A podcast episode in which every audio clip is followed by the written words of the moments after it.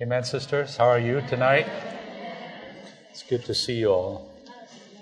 Um, my name is Minoru Chen, just in case you don't know me, and uh, um, I probably won't get a chance to meet and greet uh, this weekend, so I know certain faces and I don't know others, but it doesn't matter. I think it's important that we're seeing each other face to face. I uh, travel a lot and in this country outside and just be walking around in the hotel lobby or something, and people will say, Hi, Brother Minoru, hi, Brother Minoru. I, I cringed because I have no idea who they are uh, at all. I've never seen them in my whole life. I, I mean, really, and they have never seen me. And they all, not they all, but in many instances, they come up and say, like this You, you, haven't seen me, but I've seen you.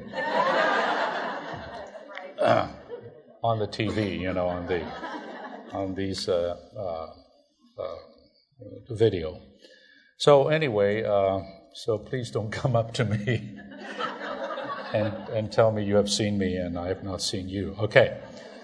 All right. Um, actually, uh, uh, following some of the songs that we sang tonight, there's one that we didn't sing, but it is um, uh, mentioned in the uh, first Roman numeral. We're not going to sing it now, but I certainly would recommend it to you uh, tonight, these days. It's um, a very, very uh, excellent hymn.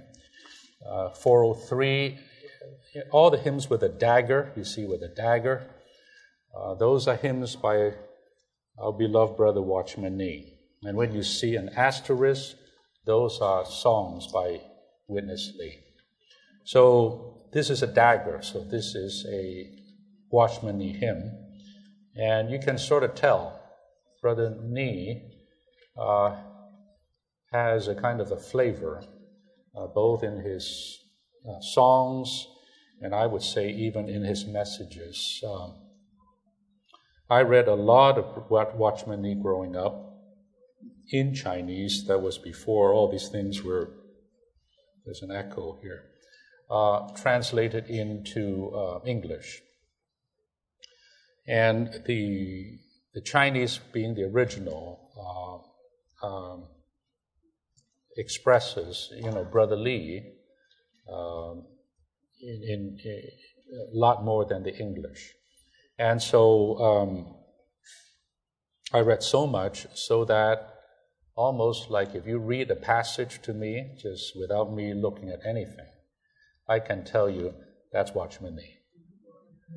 You know, you, you hear that voice so much, you kind of, you know, and it's not just the words per se, it is the tone, it is the expression, it is the way he conveyed things. And of course, all of us are different in this regard. And so 403 is one of those songs that if I listen to it or just hear the lyrics, I would say, that's Watchman Nee. it's one of those songs. So, uh, not, uh, not only so, but really the content of this song. It is not a song with a lot of truths and doctrines and points like that. Uh, it is a very, very intimate prayer. In this case, starting with this line Live thyself, Lord Jesus, through me. For my very life art thou. Thee I take to all my problems, and I'll ask the full solution now. Then he continued with the prayer Live thyself, Lord Jesus, through me in all things thy will be done. I but a transparent vessel to make visible the Son. Consecrated is thy temple, referring to us. Purged from every stain and sin, may thy flame of glory now be manifested from within. Let the earth, I love this one, let the earth in solemn wonder, it's like in my mind's eye, it's almost like universe be still. Just be silent right now for a moment because something very, very important is taking place. What is that? See my body willingly, offered as thy slave obedient, energized alone by thee. It is not a small thing that there is a human being on this earth who is standing there offering himself or herself to God, body, soul, and spirit, as part of that living sacrifice in Romans chapter 12. The whole earth has to stand still. All the creatures have to take note. All the angels have to pay attention because an enormously, enormously solemn affair is taking place. That there's a human being about to give his whole life to God. Every moment, every member girded, waiting thy command, underneath the yoke of la- to labor or be laid aside as planned. When restricted in pursuing, no disquiet will be set.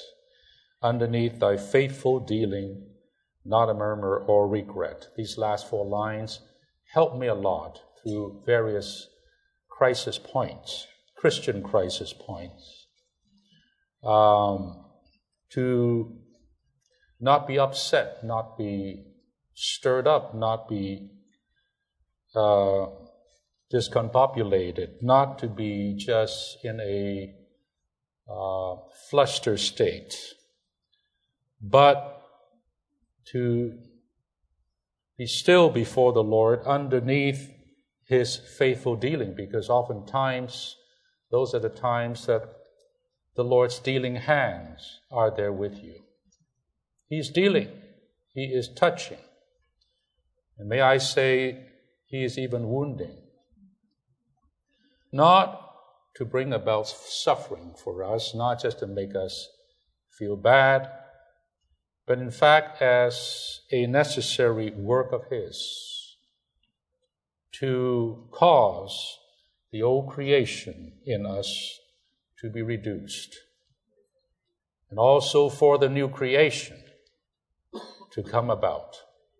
So it says in 2 Corinthians the old man is decaying day by day. That decaying is through the environmental dealings, which in many instances are part of the work of the cross. But let the new man also be renewed day by day. So, no death, no life, that is just the Lord has planned it. So, dear sisters, if you are going through something uh, that is the Lord's hand working on you, the Lord allowing circumstances to come to you, uh, I would very much like to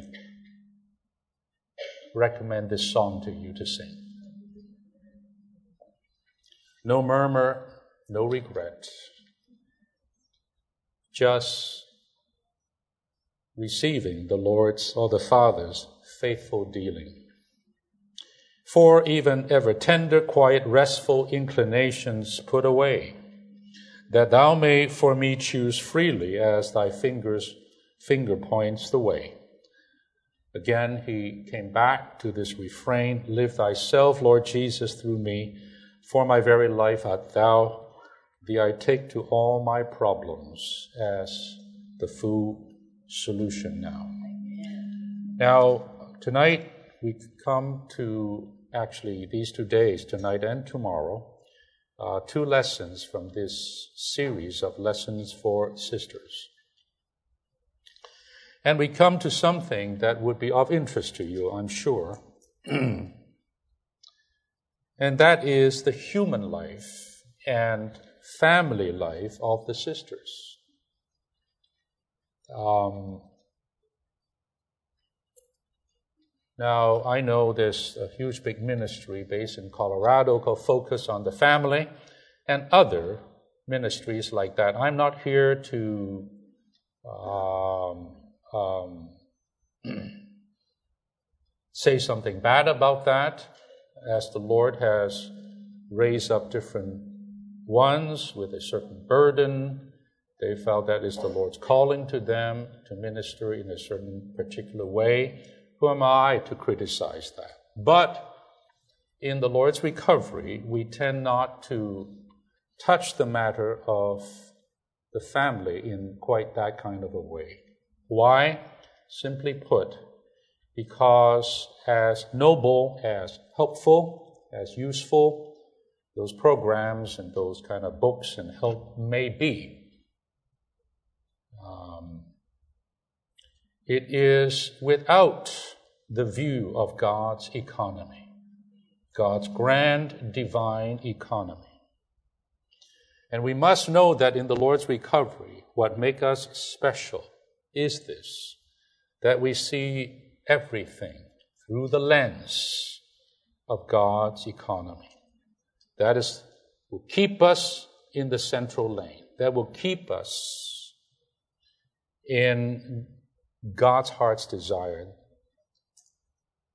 The problem is when we seek help and we entertain uh, helps in all aspects of our human life, that is good, that is necessary. But in the end, even our human life and family life becomes the center. Tomorrow, you will see in the second message that we have to see the family life, sisters, is for the church life, for the body life, which means our family life is for God's purpose, for the fulfillment of His economy. This is a great thing to see. Then we can talk about family. Then we can talk about our human life uh, without being distracted, without be going off on a bit of a tangent. And then we read already this first word tonight is about expressing Christ through human life. Yes, we talk about the human life, but for what? What is the human life for? Ultimately, it is for the Lord's expression. And then, secondly, in parallel, building up a proper family life. We absolutely need to build up a proper family life. I don't need to tell you the sorry situation in our society today, particularly just say the United States. You don't need to go far. How the family life is broken. It's under assault. It's fraying. And because of that, the society is suffering a kind of breakdown. Because the family life, as God has planned it or have it, is the building block. The building block of a society, of a community, indeed of a nation. And so the same goes for us. Our church life, sisters, is our country, isn't it? Our church life, being God's kingdom, is our nation. This is where we belong. We're regenerated to enter into the kingdom of God. And this kingdom today is realized practically in the church life. The church life is where we enjoy the reality of the kingdom, where we live the kingdom, where God rules and reigns. And for this church life, for this nation, this holy nation, actually, Peter said. This country that we belong to, called the church life, we absolutely need the healthy family life, a proper family life. So let us go on. Tonight, I think because of the time being the first meeting a little late, we probably will not have the time for response. Sorry. Tomorrow we have some time for that. We need to conclude this meeting by nine o'clock. And I don't even know what time it is. I wish I have a. Oh, there it is. Okay. All right. 55 minutes is left for me. All right. Now, don't worry, I'm not going to read every line necessarily of this outline. You have it in your hands and you can get into it yourself. All right? But I will just speak uh, following the outline um, according to the Lord's leading and the Spirit's anointing. The first thing is God desires that Christ be expressed through human life. Dear sisters, this is important. Herein is God's economy. Why did God make man? He created the whole universe so that we have this sole planet. You know, today they're spending billions, gazillion dollars. Now they're trying to go to Mars to find out if there's life there. You know what I mean? Now, if these astrophysicists and scientists would come to me, I'll save them gazillion dollars and say, all those you can just use to better the society, you're wasting your time. There's not another planet in this universe like the Earth that we're on, that we're in, this planet Earth.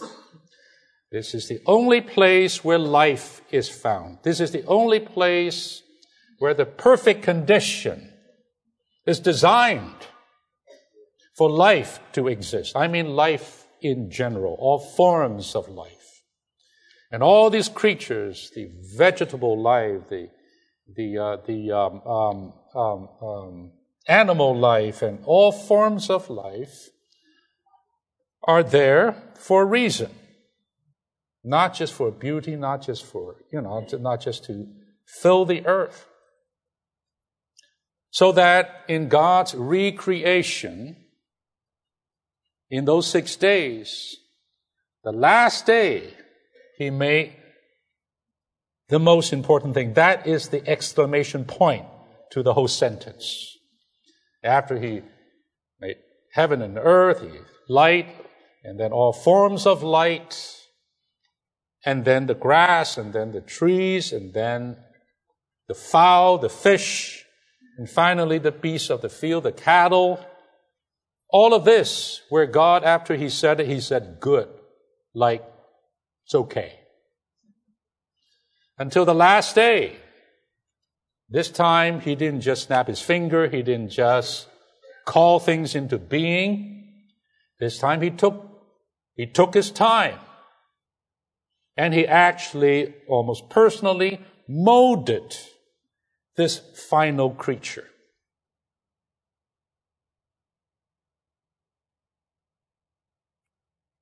called the man Adam. Adam means red earth, clay, from which the first man was, was made. Not only so, listen, he made this man according to his image and his likeness. Now think about that. Think about that. You know, we all love the pandas. You know, I'm from China. You know, these, these just fluffy, cute, endearing little animals, you know. Actually, they're not that way, but they, you know, they did a great marketing, you know. But anyway, this, but let me tell you, that is not according to God's image. Only you and I, the human being, was made carefully according to God's image and likeness. Look, outside and inside, we look like God. Hold that thought. I'm going to come back to that. But anyway, why? Why? You know, if I make a bust or make a sculpture according to my visage or my image, you, you, you draw the conclusion of why I did that. Because I want people to see me, even when I'm not there. So I put this in the market square, I put it everywhere. I take photographs of myself and put it on Instagram, am I right? Because I want the whole world to see me. How pretty I am, or whatever it is. God took a snapshot of himself. And that snapshot is you. It's me. Why? Because God wants everybody, I mean the whole universe, especially the angels, especially the bad angels,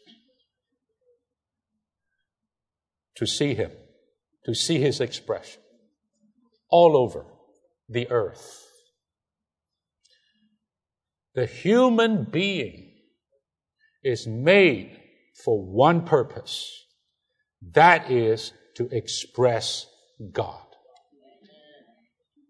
This is the meaning of being human. This is the purpose of the human life. This is what it means to be human. It is to express God. Then you say, well, God is not human. God is divine. Well, wait a minute. I come back to the thought that I asked you to hold. And that is if God made us in his image and we look like this, that means God looks like this. That means God has a human look. God has a human visage. God has a human form. God has some fingers. God has a head. God has a torso, limbs, arms. Right? Isn't that logical to say that? And not only so, God has a beating heart. Or this side, sorry. God has a mind that thinks, that reasons. God has tons of emotions. Read the Bible. Tons of emotions. He's an emotional guy, God, if I may say so. You know, he gets jealous. You think you're jealous? You can't beat God on that one.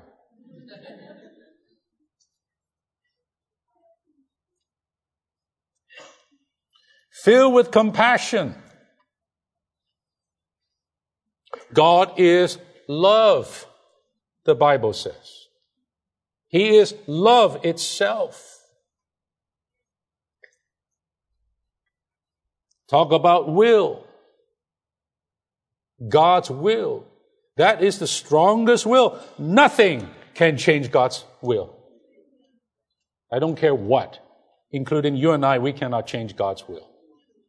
Once He determines something, He sees to it that it will happen. Strong will. So no wonder we are like that. We can think, we can reason, we can emote, we feel things, we decide things. Why? Because we're made like God. So tonight I'm going to say something that will blow your mind And that is God is not only divine, God is human. Way before he came in the persons of Jesus 2,000 years ago, he showed up at Abraham, Abram's doorstep or tent step.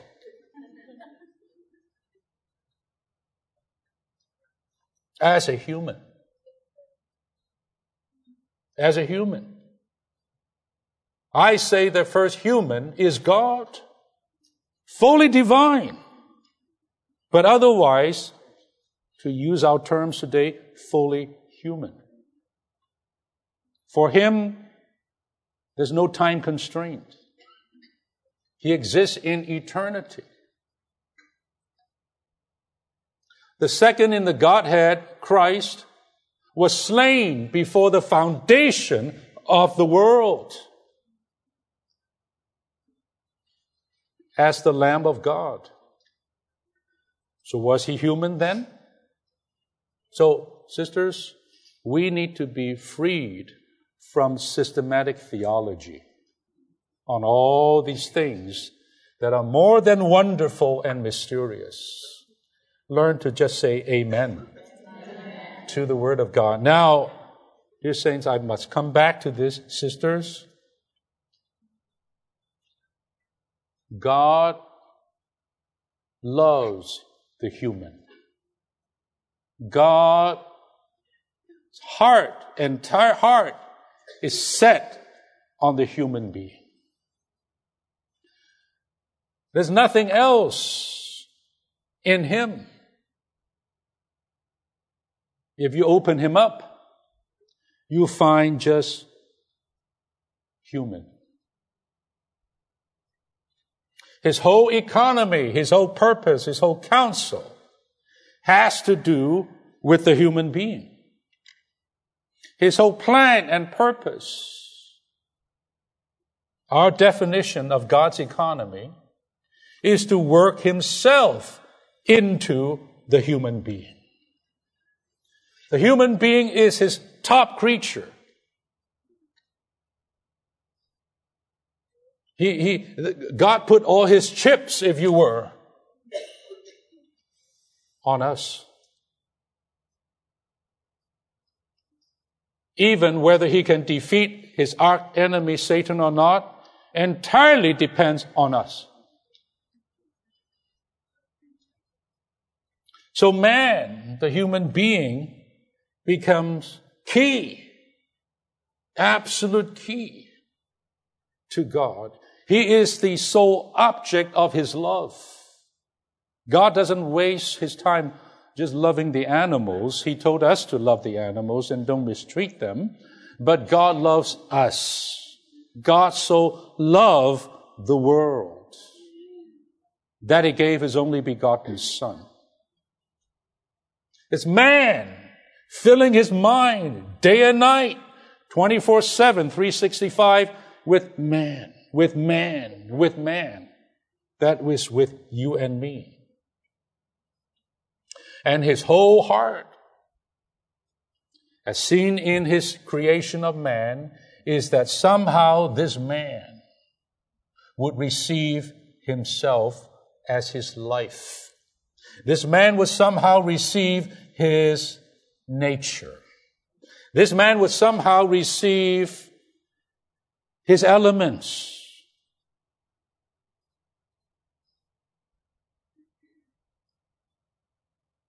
To the point that this man would be filled up with him, permeated by him, taken over by him, and even becoming his expression as a human. You know, I know today you go to the Christian bookstore filled with books on angels. Yeah? And everyone loves to read books on angels. You know, because man is so bad, you know, so I don't want to be a man. I want to be an angel, you know? So we call our daughters angels. We give them the name angels. I come from the city of angels. there is a kind of a desire, dream, that if somehow, if we can become angelic, oh, this world will be a better place. And somehow one day I wish I can sprout wings and some kind of halo descend on me and just complete the whole thing with a piece of white rope and put a cloud under me, I'm ready to roll for the rest of eternity. Tonight, I want to shatter that dream. And I want to give you a much better dream. Forget about being an angel. You know what angels are? They are servants of the Most High. They're also ministers to us. Angels are not higher than us. Angels actually are lower than us, although in Psalm 8 it says, You have made him, referring to the Son, a little lo- Christ, a little lower than the angels. So, in terms of an order of creation, the angels precede us. No doubt about that. We came a little later. But that's because the angel failed. So God needs someone else. And that someone is not more angels. That someone is the human being. You and I are much more important than angels to God. Angels can serve God, angels can carry out God's projects and wishes. Angels can render God praise, but angels cannot express God like you and I can. They can even display God's glory as the cherubim and seraphim. But they cannot subjectively express God as life. They cannot express God's person from inside.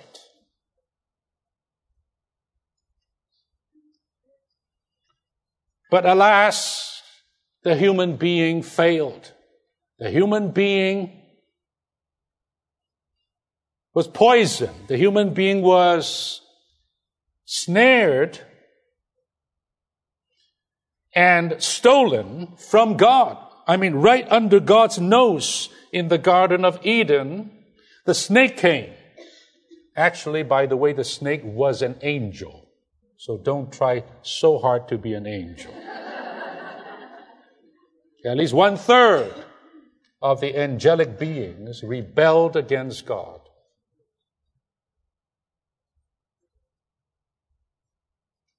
And so, what? This man was lost. This man was thrown in the gutter. This man who was made a vessel to contain God in God's likeness, like the glove for the hand, you all know that analogy, is now stolen, destroyed, and left in the gutter. In sin, deadened, toxic, contaminated in every way, separated from God, set apart from Christ, hopeless.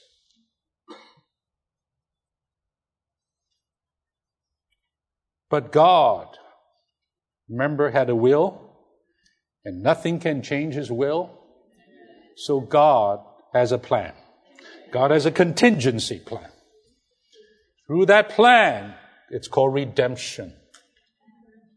God came to redeem man.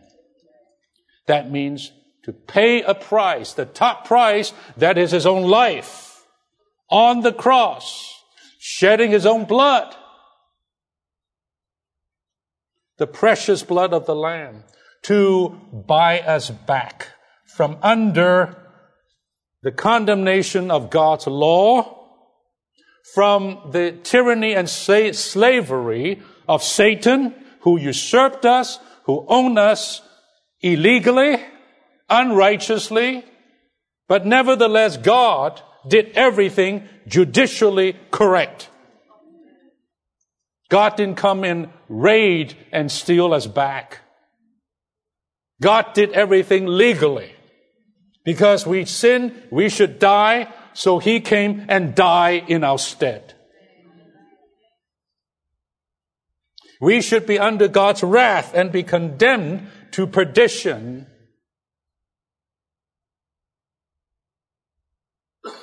He took that wrath on that piece of wood. To the point that for three hours, the Lord Jesus, the God man, was separated from the Father God. There's no greater pain for the Son of God than to be separated from his Father. And yet he bore that for us. Sounds like I'm preaching the gospel tonight. Maybe I am. But that was just a procedure to re-own us, to buy us back. Now, He would do a work within us in an organic way. That's the Christian life. Day by day to save us a little bit more from inside out. Firstly, He regenerated our deadened human spirit. Then, for the most course of our life, his work is targeting our soul because our soul is us. To sanctify our soul. To impart his holy element into our soul. To saturate our soul with himself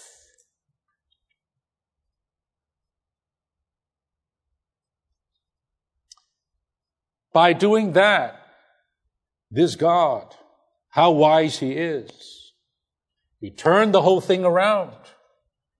What Satan tried to do to poison man, God turned that around.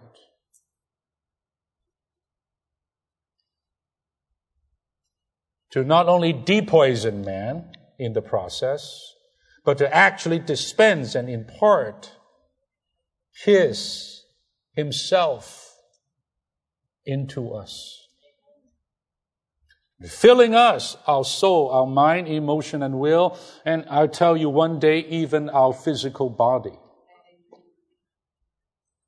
Pushing out or displacing all the things of vanity, of sin,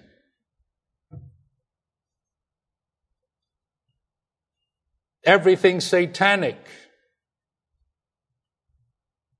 every contaminant that has been put into us.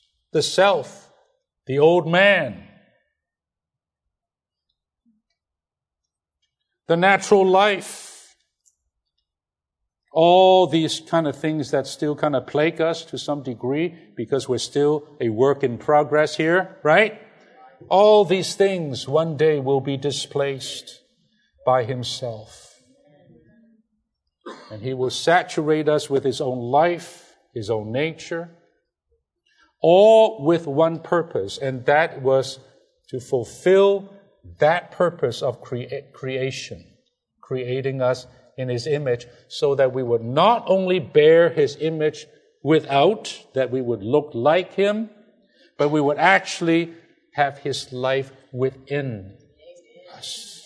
Now we have the image without, and we have His life within. You tell me what that is. What that is. That's God. Expressed in you and I. Now the point is this. Not in us as angels, but in us as human. Dear sisters, I want to tell you, we have this idea that the more spiritual we become, the more, you know what I mean, we grow in life, etc. We, we become more and more angelic, we become uh, less human. I don't know what we become. I don't know what's the picture in your head of a spiritual person, but I have surely seen cases where people really are desperate to act it out, you know, that when I'm spiritual, you know, I'm spiritual, I look like this. And when I was young, I was kind of trying that for a few times as well. Because I think, you know, hey, when you're spiritual, when you're, you're full of Christ or whatever it is, you kind of look different. You, you look. You know, this is where the whole idea of, of monks and nuns come from. I mean, I mean you, you, you're supposed to be holy man, holy woman. Holy man or holy woman doesn't look, doesn't look common like you and I. They, they got to look different. So, if nothing help, helps, turn the collar, you know? Something to make you different. And if that doesn't matter, put black all over you. If that doesn't help, the women put this white, whatever thing on you. You follow me? Everything to try to look unhuman. Look, sorry, the free country, I can speak. You know, you heard in the news, bigger problem than the priest in the Roman, Roman church are the nuns. I never knew that. I thought it's all these men. Because they don't marry. Celibacy, it's all demonic teaching to not be married. And that gave rise to all kinds of gross, sinful degraded activity within that system. And I, now the news is it's quite possible that this kind of problem is more pervasive with the nuns than the monks or than the, than the men priests. Do you, have you heard that? I just read it.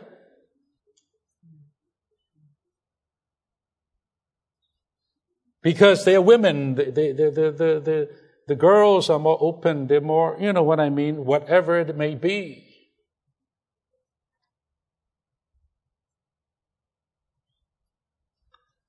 Sisters, tonight I want to impress upon you now that we're clear, we are made, we are designated by God, made by Him, and redeemed by Him and now indwelt by Him and are worked upon by Him for one purpose. That is to express Him. Now I want to give you the second main. And that is that expression that we're talking about here, here is human. Not angelic. Not like a monk. Not like a nun, but very human. In fact, the more spiritual you are, you really are, the more human you become. You know, I asked the trainees, we have this uh, nowadays this kind of a speaking, God became man, right? That man might become God, right? Well, my question is, what does God look like? You say, I want to become God. Well, the question is, what, do, what does God look like that you want to become? Sisters, have you thought of that? What do you think God looked like?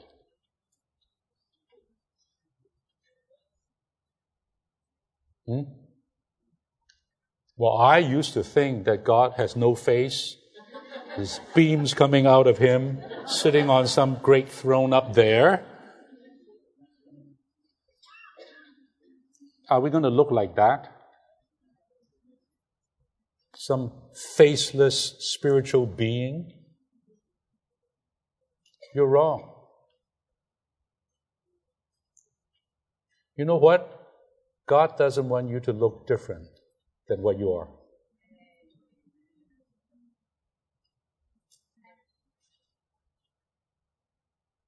Except that it is another life living it, another nature energizing it, another source sustaining that expression.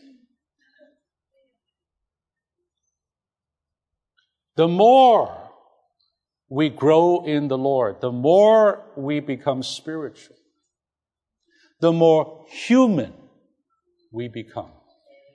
But not by ourselves, not by the way we live in our old man, in our old Adam.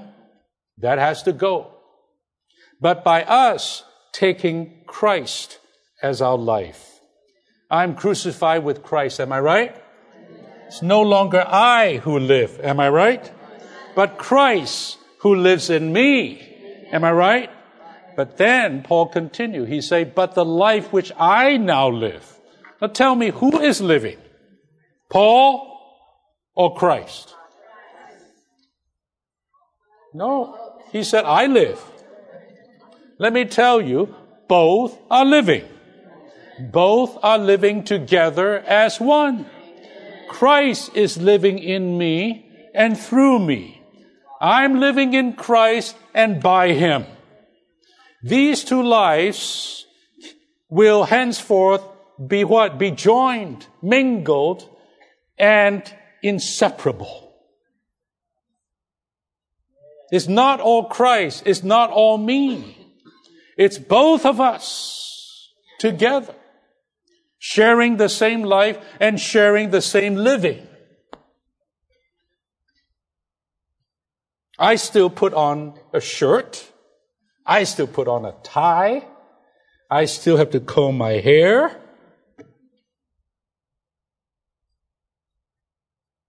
I still need to look like a man.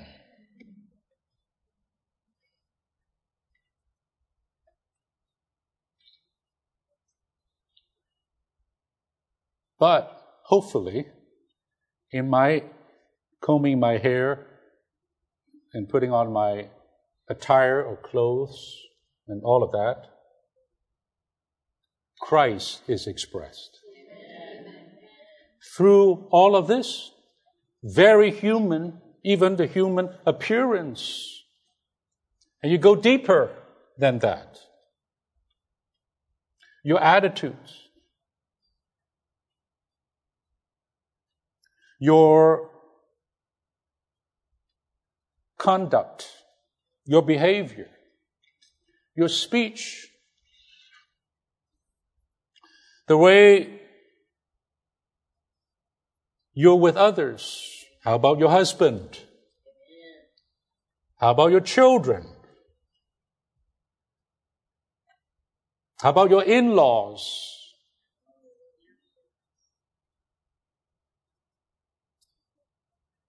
in all of those relationships.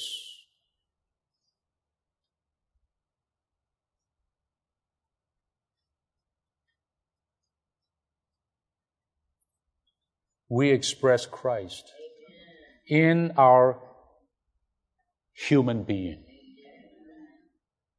Now, listen to this. This humanity is a new humanity. It includes your old humanity. But it is your old humanity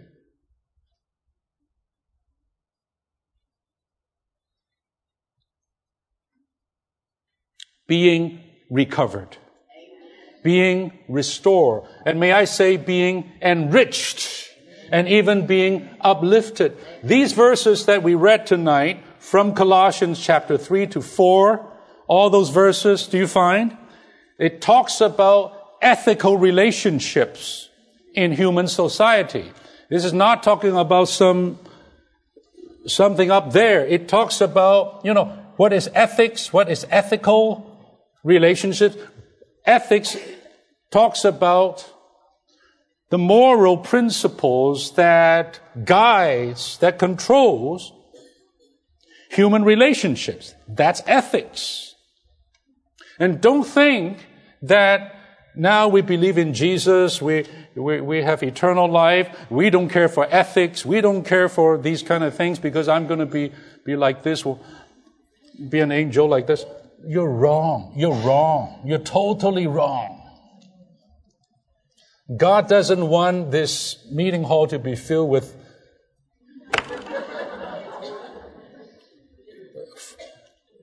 f- fluttering wings and God wants this meeting hall to fill with beings just like you sitting right there and me standing right here except within is not no longer just me the old me but now there is a new me and that new me is Christ That's what he's doing.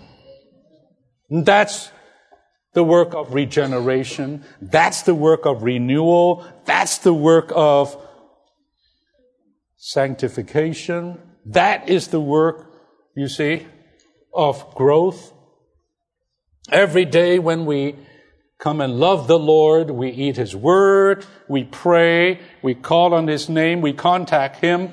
All of this is so that he can fill us even more and transform us, our soul, and eventually mingle with us, in a sense, replace us in a what?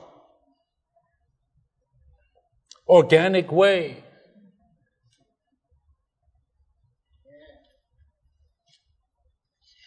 I say replace us, I don't say displace us. There's a difference replacing the elements, the essence. But they, he never displays our being and our person. Steve is still Steve. You know, I know you wish your husband would start sprouting wings.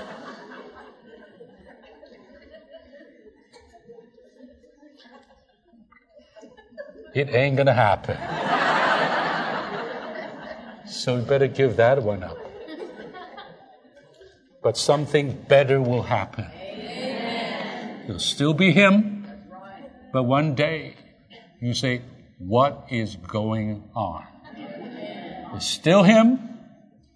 He's still holding his fork that way that I don't like. But something is there. Something is coming out. Something is being expressed. The attitude changed. The feeling changed. What happened? I tell you, Christ is expressed.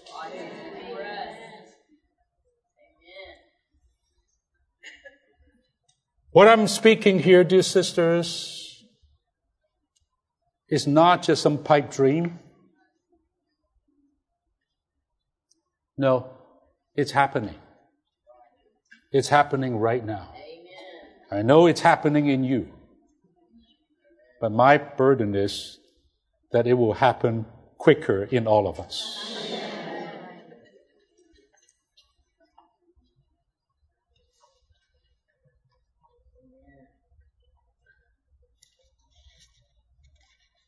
How about that? You say, this is a sisters' conference. What, what you talk to us is good for brothers, you know? because they need, they need to change. Well, I'm not with brothers, I'm with you. So I'm tonight telling you, sisters, This is the view of the human life as a sister, as a female, as a woman. Please forget today all this feministic stuff. Sorry, I may be offending a few people here.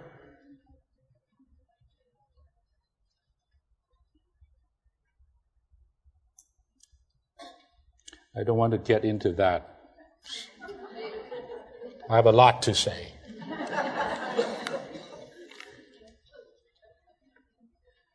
I mean, okay, let's just take one of them. you know, feminism is supposed to uplift the woman, right? You know, so that they would have all the rights and all the, you know what I mean, as a woman. And in that sense, I'm a feminist. But no, today feminism is not that. Actually, a more accurate term of feminism, especially today the radical type, is actually masculinism. They're trying to make woman into man. Now that is not feminist. Okay, forget about that. Sisters, I speak to a lot of sisters in my ministry. I don't know how many sisters. And I always tell the sisters, and not in a way of buttering you up at all, but I speak from my heart because of the Word of God and because of our experience in the church life.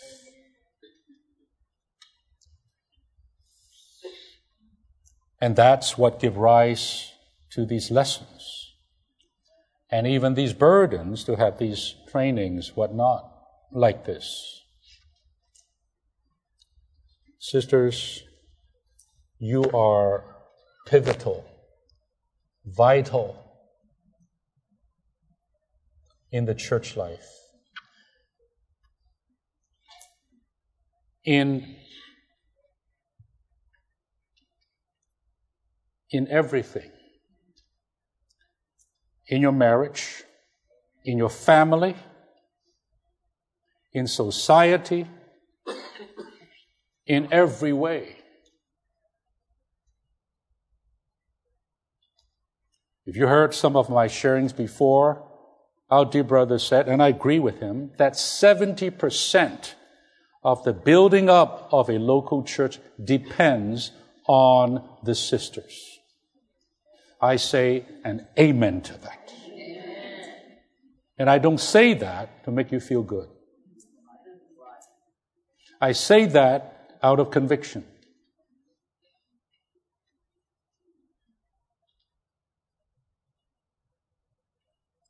and you see something more, which time I better get into right now. So I did not read anything from Roman 1 because you can read it. It talks about monks and angels. You can read it.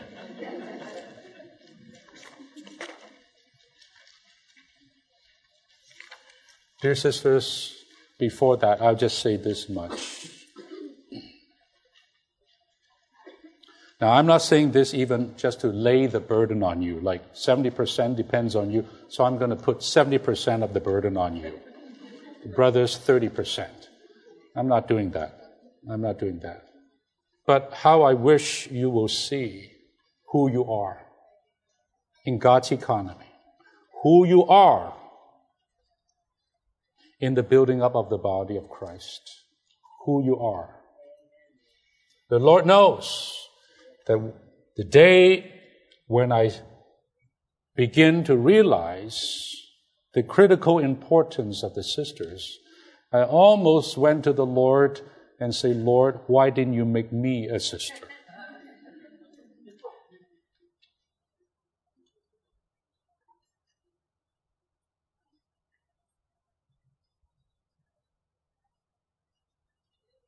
Not talking about sex change and those kind of nonsense.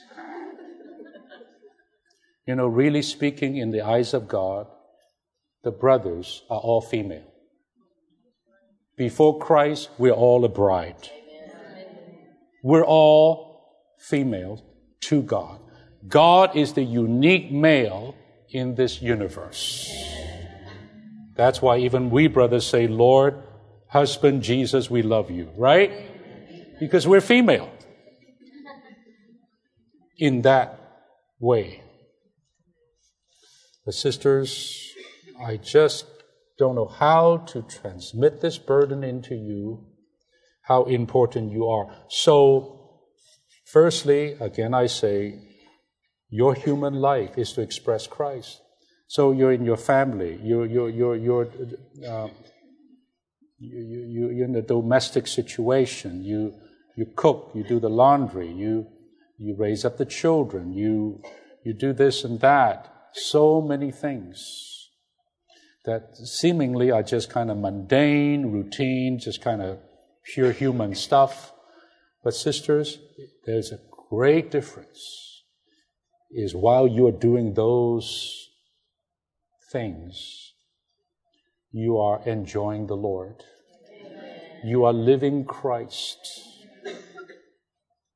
You're expressing the humanity of Jesus. Jesus, when he was on the earth, was totally a man. Even people tried to entice him to do wonders and do miracles, he wouldn't do it. Just to make the point that he is a man. There are cases, situations where he did it because of the people's unbelief. But as a rule, he lived a ordinary human life. From a baby on to a boy on to the time when he came out and ministered. Just look at him. What a man he was. In the end, when he was brought before Pontius Pilate, all he could do is behold this man. I find no fault in him. My, I tell you, what an expression. No angels there. Even God did not send angels to save him from the cross, which he could have done. Legions of them. No, he would not. He would stay in the position of a man. He would live as a man. And he would express God as a man. This makes the enemy shudder. This defeats the enemy, the humanity of Jesus. So, sisters, don't let those minutiae in your daily life, those little things in your life, pass by. Every minute, every occasion is an opportunity for us to express Christ a little bit more. No one can, will see it, but let me tell you, the angels will.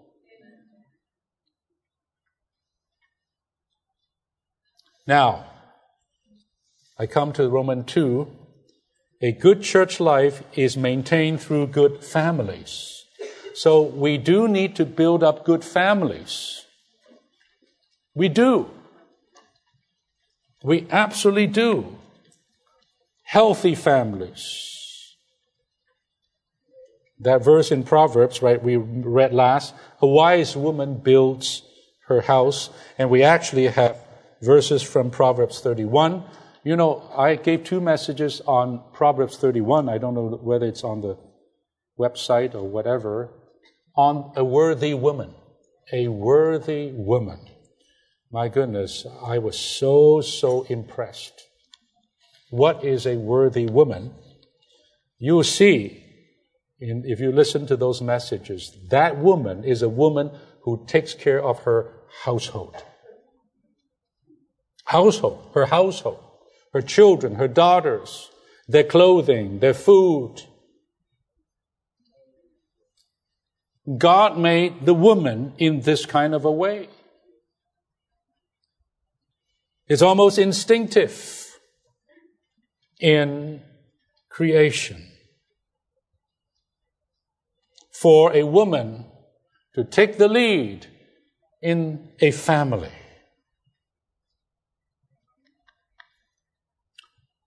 The family is the building block of a nation and a community. Likewise, the family is the building block of our church life. Our church life is as strong as our families are strong. And so today, the enemy's work is obvious to destroy families.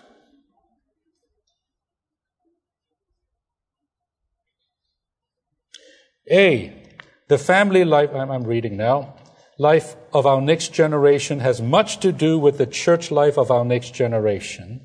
The church life of the next generation will be strong only if you take care of this matter well. So we're burdened for our next gen, uh, you know, our children, the children's children. How do you ensure that? Of course, it's the Lord's mercy, the Lord's grace, and all of that. But on our side, on our part, we have to do something. And that is to build up healthy families for our children to grow in.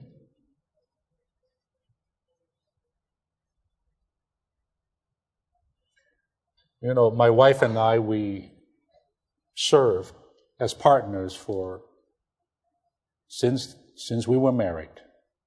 So today is over 40 years. We're partners in serving the Lord. We together, as a couple, minister to many, many young people. Of course, um, um, inevitably, marriage is a big one, right? A big matter.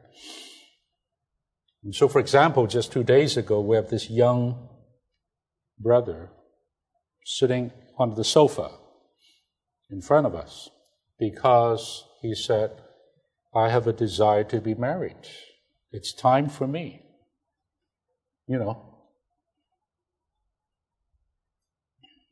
And so we took our time to share something with him. No, we did not start with who's on your heart, who, who, who caught your eye. It's way down the line. We first talked to him about the importance of marriage to God. We took our time to educate. He said, Goodness, I didn't come here for the expect this. I thought you're going to help me how to court, how to hook up, you know, how to.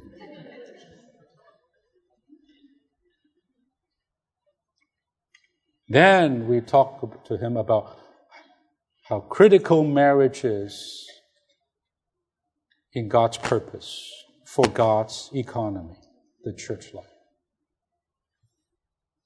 Then we talk to him. The first thing is not to look for someone. The first thing is to go to the Lord. Before even you have anybody in your heart, go to the Lord and pray and consecrate the whole matter to God. And fourthly, we say, this matter, in order to be blessed by the Lord and covered by the Lord, you best consecrate this seriously to the Lord and leave it in His hands. We didn't talk a thing about how to date, how to do this, how to do that. Brothers, it's a serious matter to have a proper family. Now, I know today, because of society and the situation, even for us in the recovery, we don't have all wholesome families. even maybe our parents, and ourselves. But never mind that. Never mind that. Tonight, I'm burdened just to inspire us, to educate us, sisters. First, we need to build up the proper married life and family life, and then we shall be able to build up the church life in that order. You can be here building up the church, and it's crumbling and tumbling over there on the home front. It does not work that way.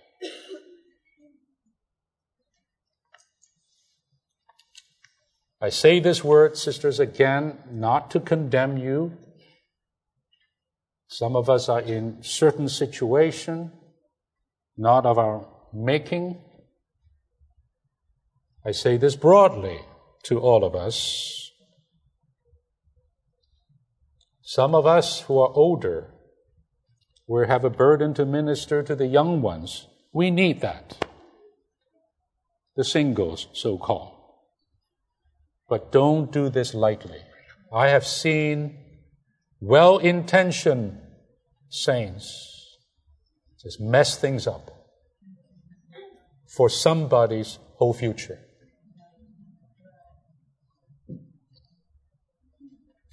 Getting married, you know what is the first thing we told this young man? Is God's Word. The Lord Jesus' own Word. That is, you don't divorce. And then, then he say, but Moses allowed, you know, this document or whatever, right? You remember that? And he said, this is because of the hardness of your heart. That is not God's ordination. God, those God put together, let no man put asunder. That is God's word. We want to impress this young man with that.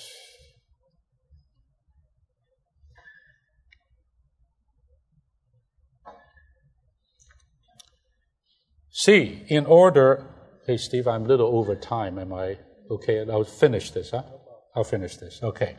In order to have a proper family life, the mother is more important than the father. Now, we're not talking about marriage here. There's going to be a module of two lessons just on marriage. So tonight we're not on that.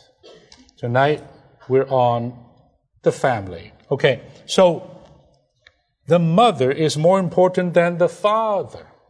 The father can be a little bit deficient or lacking, but if the mother is doing her job, so to speak, the likelihood of this family to be normal and healthy is greater than the other way.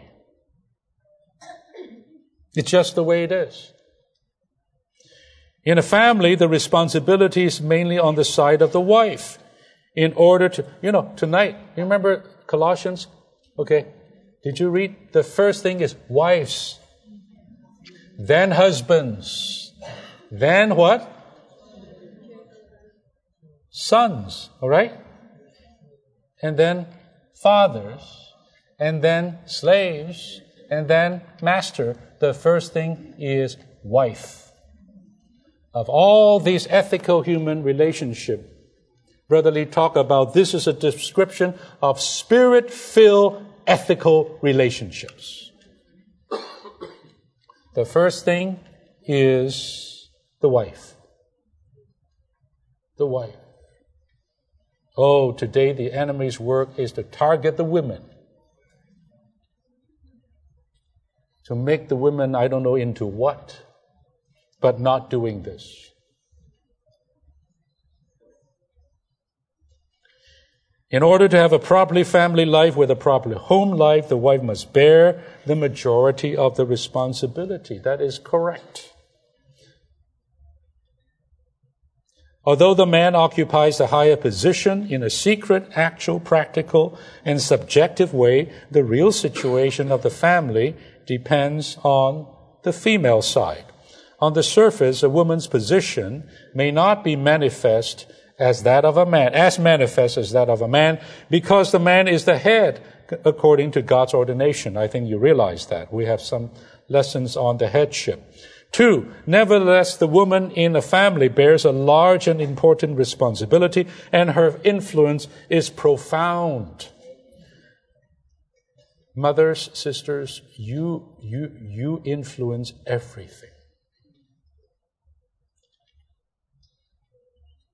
You influence your kids, you influence everything.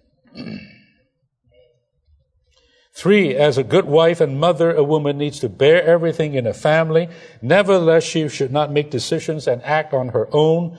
A wife should do things with her husband's consent and under her husband's leading, even though 90%, 90% of the household matters are in her hands. Now, I am not saying this to the brothers, you know, you're scot free, you know. It's all on them, you know. No, wrong. Absolutely wrong. It's a partnership. The man have to do his job in a family, and of course, no doubt in a marriage. So I'm not doing that. But tonight, I just want to make this point in a strong way. how important you are. You are in your family. You need to stay under your husband. I know that's difficult, extremely difficult. Sometimes it even seemed like he's not deserving of your submission. I know. I know. Sometimes I'm bad boy too. but, sisters, in any event, God's ordination is the man is the head over the woman, and Christ is over the man, and God is over Christ. Even Christ is under. Never take this feminist thing like to be under is a shame. To be under is to be oppressed. Don't take that. I tell you, to be under is glory. As Christ placed himself under the Father in total obedience, what a beautiful humanity that is.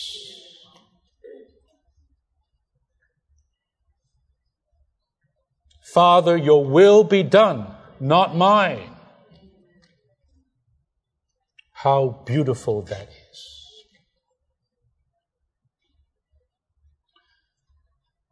So, some of you are maybe even widowed. Some of you are married. Some of you are not yet married. I say the same. I say the same. It would be most normal for even sisters, young sisters among us who are not yet married. You're not even ready, you know what I mean? To have this thought. To have this thought. This thought will guide you, will steer you. So, this is why we need to have some of these previous lessons to expose the philosophy of this present age. The evil, even demonic and rebellious uh, philosophies of this present age. That is basically taking this country down.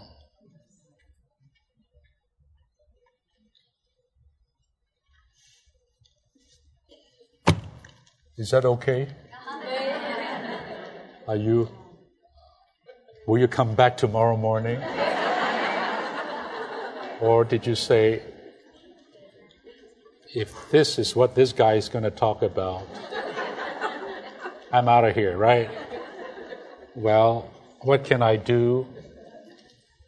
I think by now you know my heart. I don't have one iota of disrespect for women and for you, sisters. I tell you, I hold each one of you in the highest regard. I hold my wife in the highest regard. I do. But consider this not just so that you can have a good marriage, a good family, and good grandkids, and all of that, but all in the context of God's original intention in making man for himself to be his expression and how he created families.